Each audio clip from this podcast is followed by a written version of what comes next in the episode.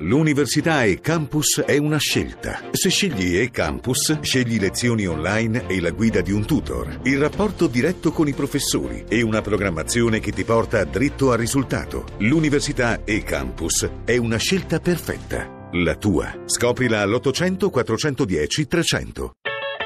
ETA Beta. Nuovi mestieri, nuovi linguaggi. Prosperità, uguaglianza, condivisione, trasparenza, tutto gratis o quasi. Sono le promesse che assicurano le aziende della Silicon Valley come Google, Facebook, Apple o Amazon e in parte i loro benefici sono reali, ma in cambio cosa ci chiedono? Che fine fanno per esempio tutti i nostri segreti che senza rendercene conto confessiamo dentro ogni post, ogni email, ogni ricerca online? Una buona giornata da Massimo Cerofolini 335 699 2949 per intervenire con sms e whatsapp. Allora, oggi parliamo appunto di questo dilemma, pro o contro il web.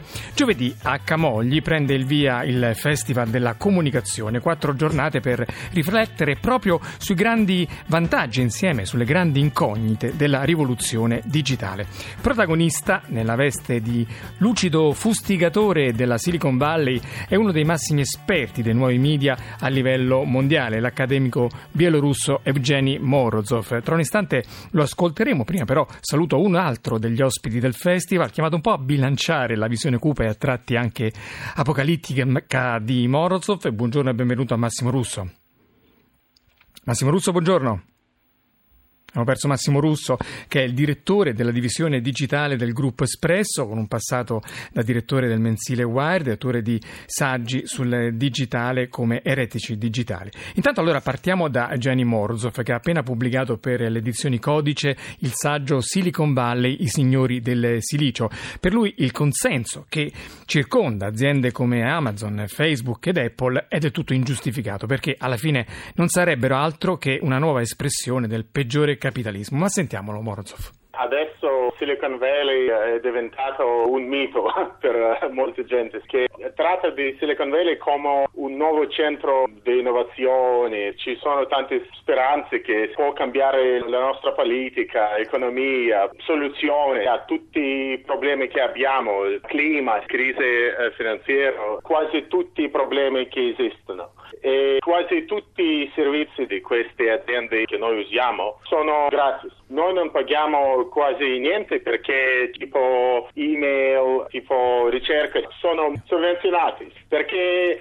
c'è un altro modello dietro, basato sul scambio dei nostri dati, basata nell'intelligenza artificiale e poi 5-10 anni loro diventano un centro che ha più potere dei governi e degli altri attori sociali. Ecco, lei in particolare vede tre rischi. Il primo, un rischio politico. Con la raccolta di tutti questi dati c'è una certa tentazione a prometterci risolvere tutti i nostri problemi politici con l'assistenza di queste aziende private perché noi non abbiamo un modo pubblico per dispiegare tutte queste innovazioni, perché queste aziende quasi tutti sono americani, quasi tutte sono privati.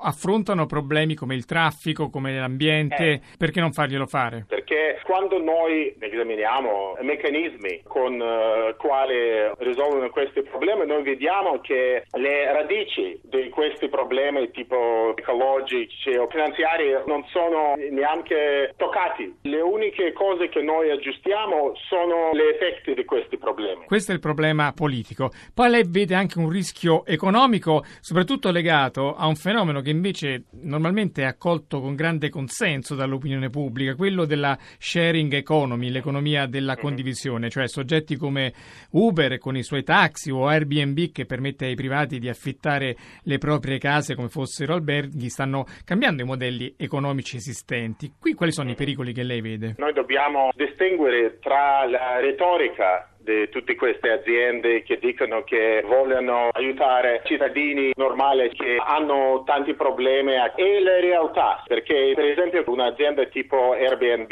ci sono 20% dei utenti di Airbnb che sono le cittadini che forse hanno perso posti di occupazione, però la maggior parte di questi proprietari di case in Airbnb sono le aziende multinazionali immobiliari che con Airbnb hanno trovato un modo di sfruttare tutte le costruzioni nelle città. Infine c'è un problema sociale legato ai sensori che presto collegheranno a internet qualsiasi oggetto.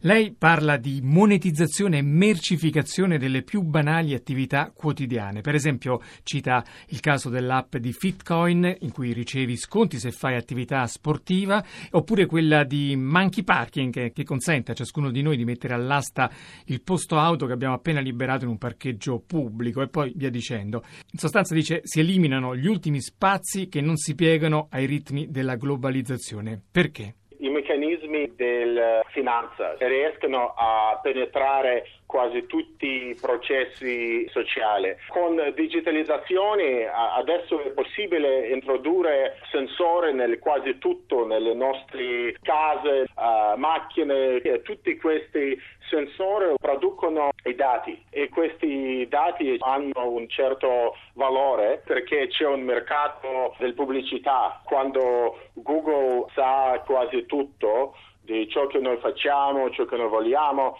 sono capaci di pubblicità più uh, efficaci. Però ci sono altri mercati per dati, per esempio l'assicurazione, vogliono sapere se noi uh, siamo uh, rischiosi, c'è un elemento dei dati in quasi tutto e questo cambia il nostro comportamento sociale e individuale perché noi sappiamo che c'è qualcosa da guadagnare con i nostri dati o per esempio noi sappiamo che se bevo un altro caffè mia assicurazione può aumentare la mia polizza di assicurazione perché sono diventato più rischioso.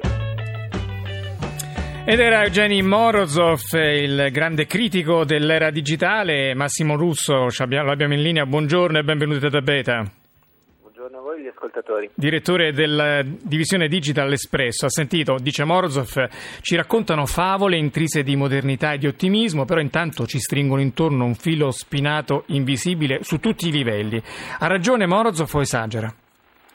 Ma eh, che siano favole non sono assolutamente d'accordo perché eh, sono realtà, eh, ci piacciono oggi Facebook ha un miliardo e 700, mila, 700 milioni eh, di abitanti, quindi se fosse un paese sarebbe il primo paese del, del nostro pianeta e eh, circa 28 milioni di persone eh, in Italia ci, ci, passano del tempo su base mensile e quindi non sono favole ma è, è la cultura del nostro tempo, è, è la contemporaneità, è ciò in cui noi viviamo. È chiaro che la contemporaneità porta nuove sfide e porta nuovi problemi. Molte delle cose che Morozov uh, dice uh, da questo punto di vista sono vere. Uh, è evidente che c'è un problema su come sarà organizzato il patto sociale, ad esempio, con il quale ehm, vengono governati i dati, ma è altrettanto evidente che la condivisione dei dati, ad esempio, permetterà delle, delle opportunità nuove e diverse. Pensiamo al traffico, un modello nel quale, ad esempio, la nostra automobile condivida con una centrale eh, che sarà probabilmente fornita in parte dalla casa che produce le auto e in parte con una centrale pubblica le informazioni eh, sul traffico e, e, sull'andamento del motore eh, sicuramente ci può dare una, in prospettiva una serie eh, di vantaggi. Non è fantascienza, a Berlino i semafori già funzionano così, i, su molte strade svedesi stanno testando un sistema per esempio che segnala la macchina che segue se la macchina precedente è finita su una placca di ghiaccio. È evidente che questo comporta il fatto per esempio che il, sia tracciata la nostra posizione, è altrettanto evidente che questo succede in cambio di un beneficio. E così è per la sharing economy al quale, alla quale faceva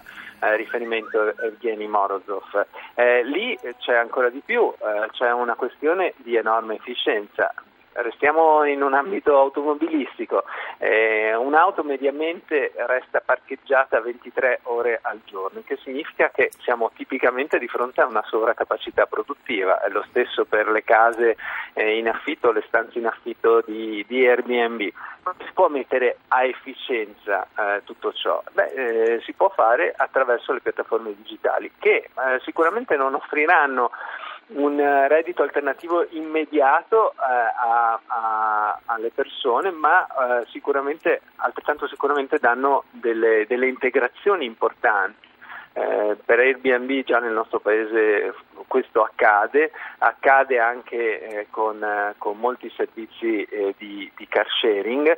Ehm, è chiaro che questo porta dei problemi, ehm, parliamo del car sharing, eh, il, è quasi da manuale direi il rapporto tra Uber e, i tassisti, ma è, è, più o meno quello che accade quando c'erano le carrozze trainate ai cavalli. E nessuno pensò che non si dovesse eh, far sviluppare l'industria automobilistica perché c'erano le carrozze trainate ai cavalli. Ecco, diciamo che Massimo Russo, un dibattito del genere, forse negli Stati Uniti è molto affascinante, in Italia c'è un po' il rischio che venga frainteso come un alibi per continuare poi a trascurare internet, cosa che l'Italia fa in modo drammatico con conseguenze devastanti sulla nostra economia, visto che metà degli italiani praticamente non ci vanno di fatto quasi mai. E abbiamo girato proprio questa domanda a Evgeny Morozov, chiedendogli appunto se non c'è il rischio che queste critiche così dure al sistema di internet frenino appunto la diffusione della rete che sta dando a molte aziende infinite occasioni di sviluppo e che soprattutto in Italia appunto dicevamo è ancora molto indietro. Sentiamo cosa ci ha risposto.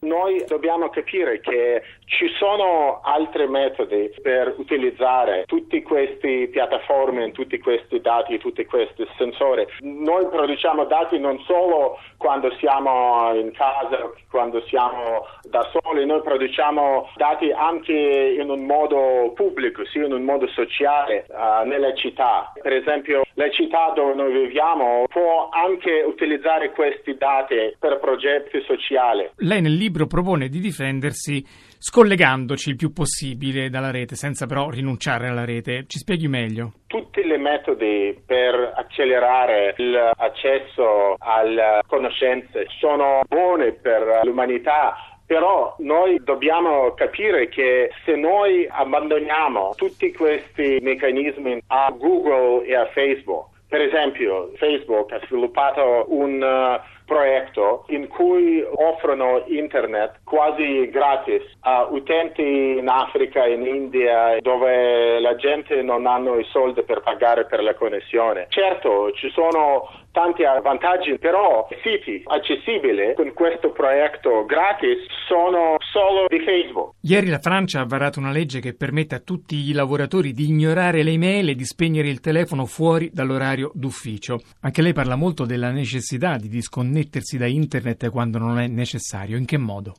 Adesso ci sono applicazioni, programmi che possiamo comprare per limitare ciò che noi possiamo fare online, qualcosa molto assurdo. Perché io devo pagare per non essere online? Però dobbiamo trovare altri metodi per pensare dove questa connessione online è utile e dove non è utile. Per esempio in biblioteche è necessario che noi creiamo zone con connettività, però è anche necessario creare le zone dove qualcuno può lavorare senza disturbo. C'è chi propone quella che si chiama la tecnica di offuscamento, ossia confondere le idee a Facebook, a Google, facendo dei click, dei mi piace un po' a caso, contraddittori, facendo ricerche di cose che in realtà non ci interessano per rendere le loro ricerche sulla nostra privacy inefficaci. Lei che ne pensa? No, per me questa è una soluzione individuale a un problema politico e sociale. Dobbiamo affrontarli in un modo politico e